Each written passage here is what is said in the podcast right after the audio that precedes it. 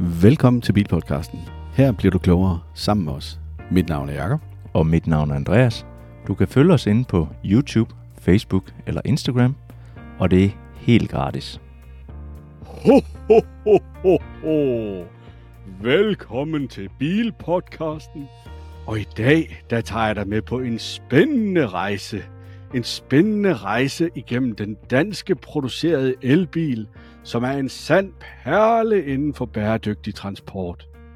Jeg vil undersøge, hvordan denne banebrydende teknologi blev til i Danmark, og hvad der er sket med Ellerten siden da. Så velkommen til Julebilpodcasten. Vi ses. Ja, så fik vi nok af julemanden her for den her omgang af første søndag i advent. Og nu er jeg på vej ud for at mødes med Flemming, som tilfældigvis har en Ellert, som han havde lyst til at vise frem her i forbindelse med vores adventsafsnit. Ja, det bliver spændende, og jeg tror også, at jeg er heldig at få lov til at komme ud og prøve en tur i Ellerten, hvor jeg tager jer med på rejsen. Både i forbindelse med lyden i podcasten, men også i forbindelse med videoen på YouTube. Men det er en af de afsnit, jeg glæder mig rigtig meget til at lave, og det er absolut også en af de elbiler i Danmark, som har betydet allermest for dansk elbilshistorie. Ikke kun fordi den er dansk produceret, men simpelthen fordi, at det var ligesom der, at danskerne de fandt ud af, at det kunne godt lade sig gøre at køre i en elbil, hvis du ikke skulle særlig langt. Det er først nu her, hvor vi er kommet tilbage til år 2023, at vi lige pludselig lider af rækkeviddeangst igen, selvom vi har elbiler, der kan køre ja, tæt på 700 km på en opladning. Det ved jeg godt, det kan de ikke her om vinteren. Men ellers så er vi altså tæt på at have det her rækkeviddeangst. Og nu skal vi så ud og mødes med Flemming, som har en Ellert, der er oplyst til at kan køre lige omkring 40 km på en opladning, eller 45 km på en opladning. Og så lad os lige høre, hvordan han har det med rækkeviddeangst. Jeg tror ikke, at det er et issue. Jeg tror bare, at han ligesom har erfaret, hvordan og hvorledes, at han skal bruge elbilen i forbindelse med hans daglige hverdag. Men vi kører ud til ham nu, og så kigger vi nærmere på det. Uanset hvad, så glæder jeg mig rigtig meget til at komme i gang og til at mødes med Flemming. Ja, og så er jeg så nået herude til Flemming. Og Flemming, han står lige ved siden af hans bil, som vi har været så heldige at få lov til både at prøve at køre en tur i, og så se lidt nærmere på her i forbindelse med en af de biler, som vi peger mest på i forbindelse med den største indflydelse, at det har haft på dansk elbilshistorie. Men Flemming, vil du fortælle mig lidt om, hvad er det for en bil, vi står ved siden af her? Ja, det er jo sådan set slet ikke en bil. Det er en motorcykel. Det er en motorcykel, det er rigtigt. En trehjulet motorcykel. Og lige præcis den her, den er produceret i 1990, så det er en ældre dame. Ja. Den er 33 år gammel, plus en chat. Ja. Den blev oprindeligt lavet op i Randers, og der lavede de dem i nogle år. Men de havde lidt svært ved at fange an på markedet herhjemme, så de gik konkurs nogle gange, også på grund af nogle konstruktionsfejl i starten. Så den havde et svært liv herhjemme. Den blev så senere produceret i Tyskland, og de producerede den helt indtil for nogle år siden. Så der har den også været en succes nede og blev produceret rigtig mange år. Så kan det godt være, at vi lige skal sige for dem, der kun lytter med på podcasten, at det er en Ellert, vi står ved siden af. Det er rigtigt. Fordi at det kan man jo nemt se, og man kan også nemt genkende den, når man ser med på YouTube. Men en sjov lille bil og en spændende historie i forhold til dansk elbilshistorie. Det har jo været et eventyr, som du selv siger, har været startet op af flere gange. Det jeg godt kunne tænke mig at vide, da du skulle ud og kigge efter en elbil, hvordan kan det være, at det lige faldt på en Ellert? Altså jeg havde en dieselbil på det tidspunkt, og så overvejede vi, om vi skulle købe en elcykel, så vi havde to køretøjer, fordi vi syntes ikke, vi ville ofre penge på, at der stod to biler, og den ene næsten ikke blev brugt. Så det andet skulle så være en cykel eller sådan noget, for jeg kunne komme til og fra Vejle. Ja. Der er en 15-20 km til arbejde for mig herfra. Så en, der bare kunne lige fragte mig frem og tilbage, og så var jeg glad. Og så tænkte jeg, cykel, regnvejr, slud, sne, ej, det orkede jeg simpelthen ikke. Hvis jeg kunne sidde i tørvejr, så ville det være fedt. Kan du det om vinteren også i den her? Altså, den kan ikke køre så langt om vinteren, så det bliver et problem. Det er på grund af de gamle batterier, der sidder i den. Altså, det er en gammel batteriteknologi, gamle blybatterier, og de bliver meget påvirket af temperatur. Ja. Så min rækkevidde ligger på en 20-25 km om vinteren, men til gengæld kan jeg så køre en 40-50 km om sommeren. Og det er jo lige, hvad du har brug for. Det er nemlig rigtigt. Det er lige, hvad jeg skal bruge. Så lige fra det første forår indtil det senere efterår, der kan jeg køre på arbejde i den. Ja. Vi havde en lille snak om bilen, da vi sad indenfor i køkkenet, hvor du fortæller mig lidt om, at at der er nogle situationer, hvor du måske er knap så stolt af at køre i den. Ja, det er rigtigt. Altså for det meste er det rigtig sjovt, og de fleste mennesker synes, det er rigtig skæg. Men når jeg ligger og kører på landevejene herude, hvor man må køre 80, og den her, den er ikke meget for, i hvert fald på lige vej, at komme ret meget over de 45, så bliver folk lidt irriteret.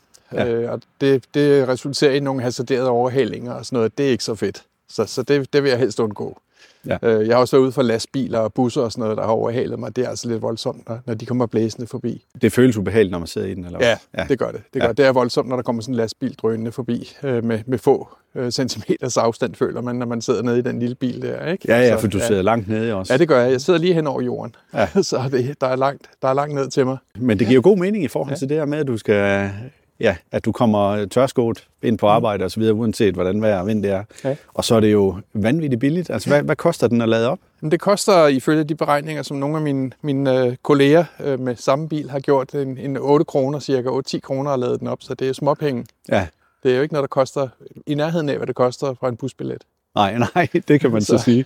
Og så kommer du frem og tilbage for den samme pris, ja. Jeg havde givet dig en lille smule hjemmearbejde. Ja. Og det var i forhold til, om du kunne komme på en historie eller en god oplevelse, du har haft med bilen. Ja. Og så også en negativ oplevelse. Når jeg kører hjem inden for mit arbejde og skal op på bakkerne, som der er hele vejen rundt om Vejle, så kan jeg ikke komme meget op over en 20-25 km i timen, når det går rigtig stejlt. Og der er altså nogen, der bliver noget irriteret, når de skal ligge bag ved mig der. Jeg må ikke køre på cykelsti med sådan en her, så det er ikke rart. Nej, det er næsten det værste. Det er nok det eneste, som jeg synes er ubehageligt. Så kan der være nogen, der tror, at det er et handicapkøretøj, der ikke kan køre mere end 10 km i timen. Så kan de finde på at køre ud foran mig i rundkørsler, eller når de kommer fra en sidevej. Og så skal jeg op og stå på bremsen for ikke at banke op i dem. Så det er også det ubehagelige, for den kører alligevel pænt hurtigt i forhold til, hvad de forventer åbenbart. Men den er jo heller ikke så stor, så det kan jo godt være, at man simpelthen overser den. Ja, det kan også være det. Der er jo nogle motorcyklister, der kører med langt lys konsekvent om sommeren. Ja. Ja. Det ved jeg ikke, om du har forsøgt. Nej, det har jeg ikke prøvet. Nej. Det har jeg ikke. Men altså, når jeg kommer over de rundkørslerne op i Østed for eksempel, så er jeg sikker på, at de kan godt se mig. Det er ikke, fordi de ikke kan se mig. De tror bare ikke, at jeg kører ret stærkt. Nej. Så det må være det, der er årsagen. Hvordan er den? Nu ved jeg godt, det er sidespring, men hvordan er den at køre rundt i rundkørsler med tre hjul? Altså, hvis det er vådt, så skrider den let ud. Så skal jeg være lidt forsigtig på speederen. Men det er ikke sådan, du har risikeret, at den har været ved at vælte for dig? Overhovedet ikke. Der er meget lavt tyngdepunkt, så der er ikke nogen problemer overhovedet i forhold til at vælte. Ikke på noget tidspunkt. Det har jeg aldrig prøvet at vælte. Det er ikke ligesom trabanterne? Nej, det er rigtigt. Det er ikke noget med den op på to hjul på noget tidspunkt, nej. Og gode oplevelser, det er der masser af. Det er der rigtig mange af. Ja. Jeg fortalte dig lige det ene eksempel. Det var, at jeg var på tanken i morges for lige at støvsuge den. Og straks så kommer der en mand hen, der skal snakke, og vil høre, hvad er det nu for en? Og dem kan han huske fra, da han var ung og sådan noget, ikke? Og vi fik en lang snak om dem, og det prøver jeg hele tiden. Lige meget, hvor jeg holder hen, så kommer folk hen og vil snakke. Så det er jo sjovt. Ja. Og jeg ser også tit forældre, der kommer gående med deres børn, hvor de sådan hiver i dem og peger og snakker, kan jeg se, ikke? Og siger, se, sådan en har mor haft eller kendt nogen, der havde, da hun var barn, ikke?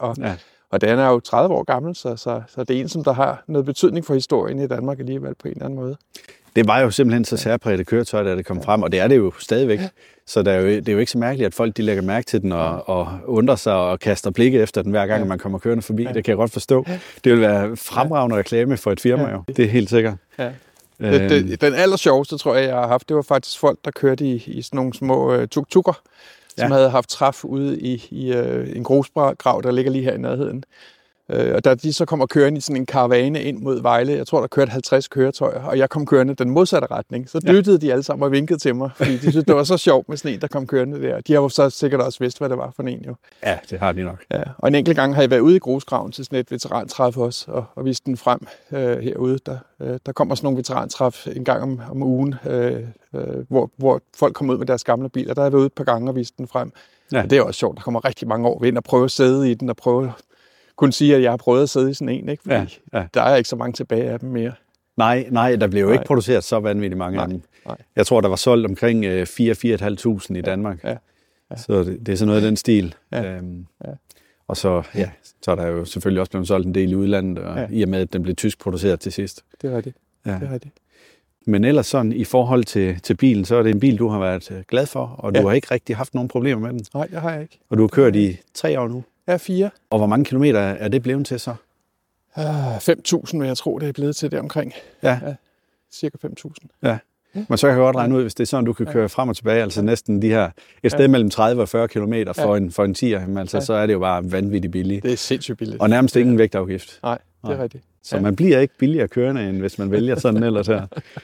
Men jeg synes, vi skal prøve at komme ud og trille en lille tur i den, og så tager vi lidt billeder og lidt film samtidig med, så vi lige kan lave en hyldest til den danske Ellert. Det gør vi. Det går. Og du tænder for lygterne her. Ja. Så er der blæser med lidt varme på. Og når den står herop, så er den i fremadgående gear. Og hernede, så er den i bakgear. Og der trykker du på en knap samtidig med? Så trykker du den der knap ude i siden her. Så nu er den fremad. Jamen, det bliver spændende. Det bliver en oplevelse. Jeg glæder mig vildt meget til at prøve at køre Ellert. Ja, tak.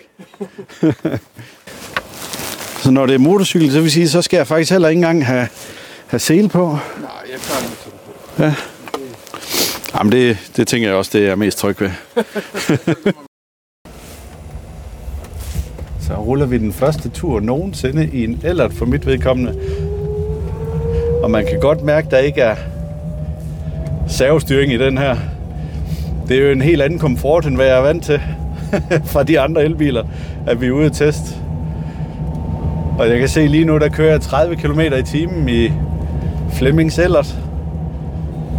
Og jeg kan godt se, at det her det går opad, og jeg giver altså fuld gas. Så det er selvfølgelig lidt svært. Der er også lidt støj her i kabinen, som I sikkert godt kan høre, når I lytter til mikrofonen. Det er godt nok en sjov bil at køre. Ja, nu er man helt op og rulle 40 km i timen herhen af. Og så bliver den altså meget, meget løs i styringen. Så det er altså ikke at sammenligne med en moderne bil. Det fungerer altså ganske udmærket det her for sådan en 31-årig gammel dame, som det jo er. Så kører vi tilbage til Flemming. Ja, man sidder jo egentlig okay, tænker jeg. Det er jo ikke verdens bedste sæde. Altså, det kan nok mest af alt minde om en kontorstol. Og affjeringen er nok heller ikke super god. Men det er altså fedt at køre Ellert. Det er en oplevelse. Det er en kult bil og en klassiker. Og der bliver så lige overhældt af en anden bil, og det er der ikke så meget at sige til. Fordi jeg kan altså ikke komme ret meget mere op end de her 42 km i timen. Altså de der Ellerter, der kan køre 60 km i timen, der vil jeg sige, det her, det ved jeg ikke rigtigt, om jeg har lyst til, eller 70 km i timen. Så synes jeg godt nok, det går stærkt i sådan en trehjulet køretøj, eller en trehjulet bil, som det jo er. Jeg kalder det en bil, Flemming kaldte det en motorcykel, fordi den er indregistreret som motorcykel. Man kan godt mærke, at der ikke er bremseforstærker på, og det kræver altså lige lidt mere. Og så i park, og så håndbremsen.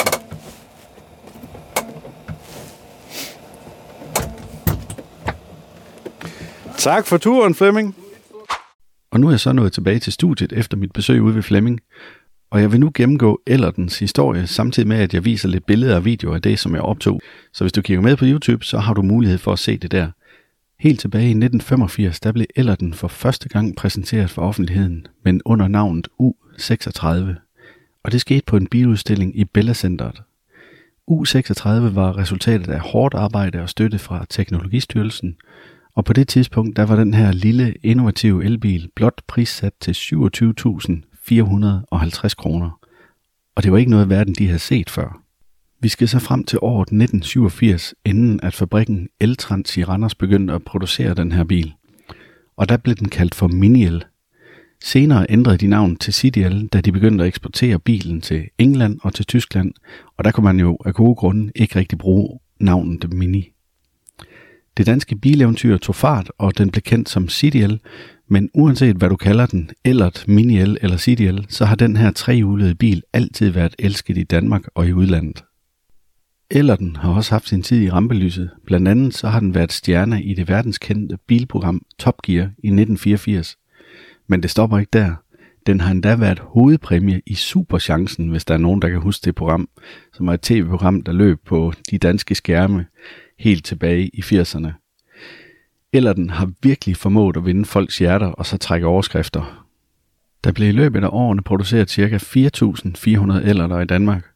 I 2003 kørte der omkring 350 ellerter rundt på de danske veje, men i 2021 var antallet reduceret til 174 styk på danske nummerplader. De første modeller, der blev produceret i Randers fra 1987 til 88, blev kaldt for Serie 7 og Serie 8, dem som man i daglig tale kaldte for Miniel. Miniel blev produceret i 1950 eksemplarer. Det, der gjorde den til noget særligt, det var, at den havde en 0,8 kW motor og en topfart på svimlende 40-50 km i timen. Rækkevidden dengang blev oplyst til omkring 60 km på en opladning, og den kunne oplade direkte i en almindelig stikkontakt på ca. 10-12 timer. Og hvis du sidder og kigger med på vores YouTube-kanal og ikke kun lytter med i podcasten, så har du altså nu mulighed for at se den lader, som der er indbygget i selve bilen. Det er en stor firkantet kasse, som gemmer sig om bagved der, hvor du sidder, altså der, hvor passageren, hvis du har en passager med på de her max 38 kilo, tror jeg det er, at man må veje, når man sidder oven på motoren. Den gemmer sig lige dernede i hullet, hvor du også skal have plads til dine fødder. I perioden 1990-1992 blev Miniel City introduceret på Eltrans-fabrikken. Og produktionen den begyndte så fra nummer 1951 og fremad. Der var i forbindelse med den bil sket et vigtigt teknologisk gennembrud, hvor en kraftigere 2,5 kW motor og elektronisk motorstyring var blevet indarbejdet i bilen. I årene 1993-95 der gennemgik Miniel City en identitetskrise og blev til CityEl, som var knyttet til fabrikken Citicom. Skiftet markerede en ny ære for den lille elbil, som desværre kun blev ganske kort. Men i 1997 der tog historien så en ny drejning, og produktionen den flyttede til Tyskland. Den tyske fabrik de producerede en mindre produktion, som endte med ca. 1.600 biler, før fabrikken desværre lukkede i 2018. I starten af det nye årtusindskifte blev CityEl Fact 4 introduceret som en forbedret udgave af den eksisterende og blev solgt samtidig med den almindelige CityEl i en periode. Men fra omkring 2008 gik produktionen over til kun at fokusere på CityEl Fact 4. Størrelsen den er 2,74 meter lang, den er 1,06 meter bred og så er den 1,26 meter høj. Nyttelasten den er 150 kilo, og egenvægten er 250 kilo, alt efter hvad for et batteri at du vælger at få i bilen. Med de nye Fact 4 udgaver, der kunne bilen komme helt op på en rækkevidde på omkring 120 km for den største motor, og op imod 63 km i timen som topfart. Miniel, CityEl og Fact 4 har gennemgået utallige små ændringer og teknologiske opdateringer igennem deres lange rejse over tid, og de her små elbiler har efterladt et betydeligt aftryk i historien om elbilisme, og er stadig elsket af entusiaster og samlere verden over. Ellerten har haft sin op- og nedtur, men dens arv lever videre som en ikonisk dansk elbil, der både har opnået kult- og klassikerstatus. Jeg vil gerne runde episoden af med at sige tusind tak til dig, Flemming, fordi at du var med til at låne din bil ud til os, og vise den frem og fortælle om de gode og dårlige oplevelser med bilen. Og så tak til jer, som lytter og ser med til den her spændende historie om den lille elbil med et stort hjerte. Nu mangler vi bare, at I også har et stort hjerte at gå ind og abonnere på Bilpodcasten på YouTube, da vi voldsomt gerne vil have nogle flere serier på vores kanal. Rigtig god december til dig, og glæd dig til vores næste adventsepisode her på Bilpodcasten, som kommer til at handle om en anden elbilsklassiker, nemlig BMW i3. Ha' det godt derude. Tak fordi du lyttede med. Gå ikke glip af næste episode. Tryk på følg eller abonner. Fortæl dine venner og bekendte om os. Det vil hjælpe os utrolig meget. Og kør forsigtigt derude.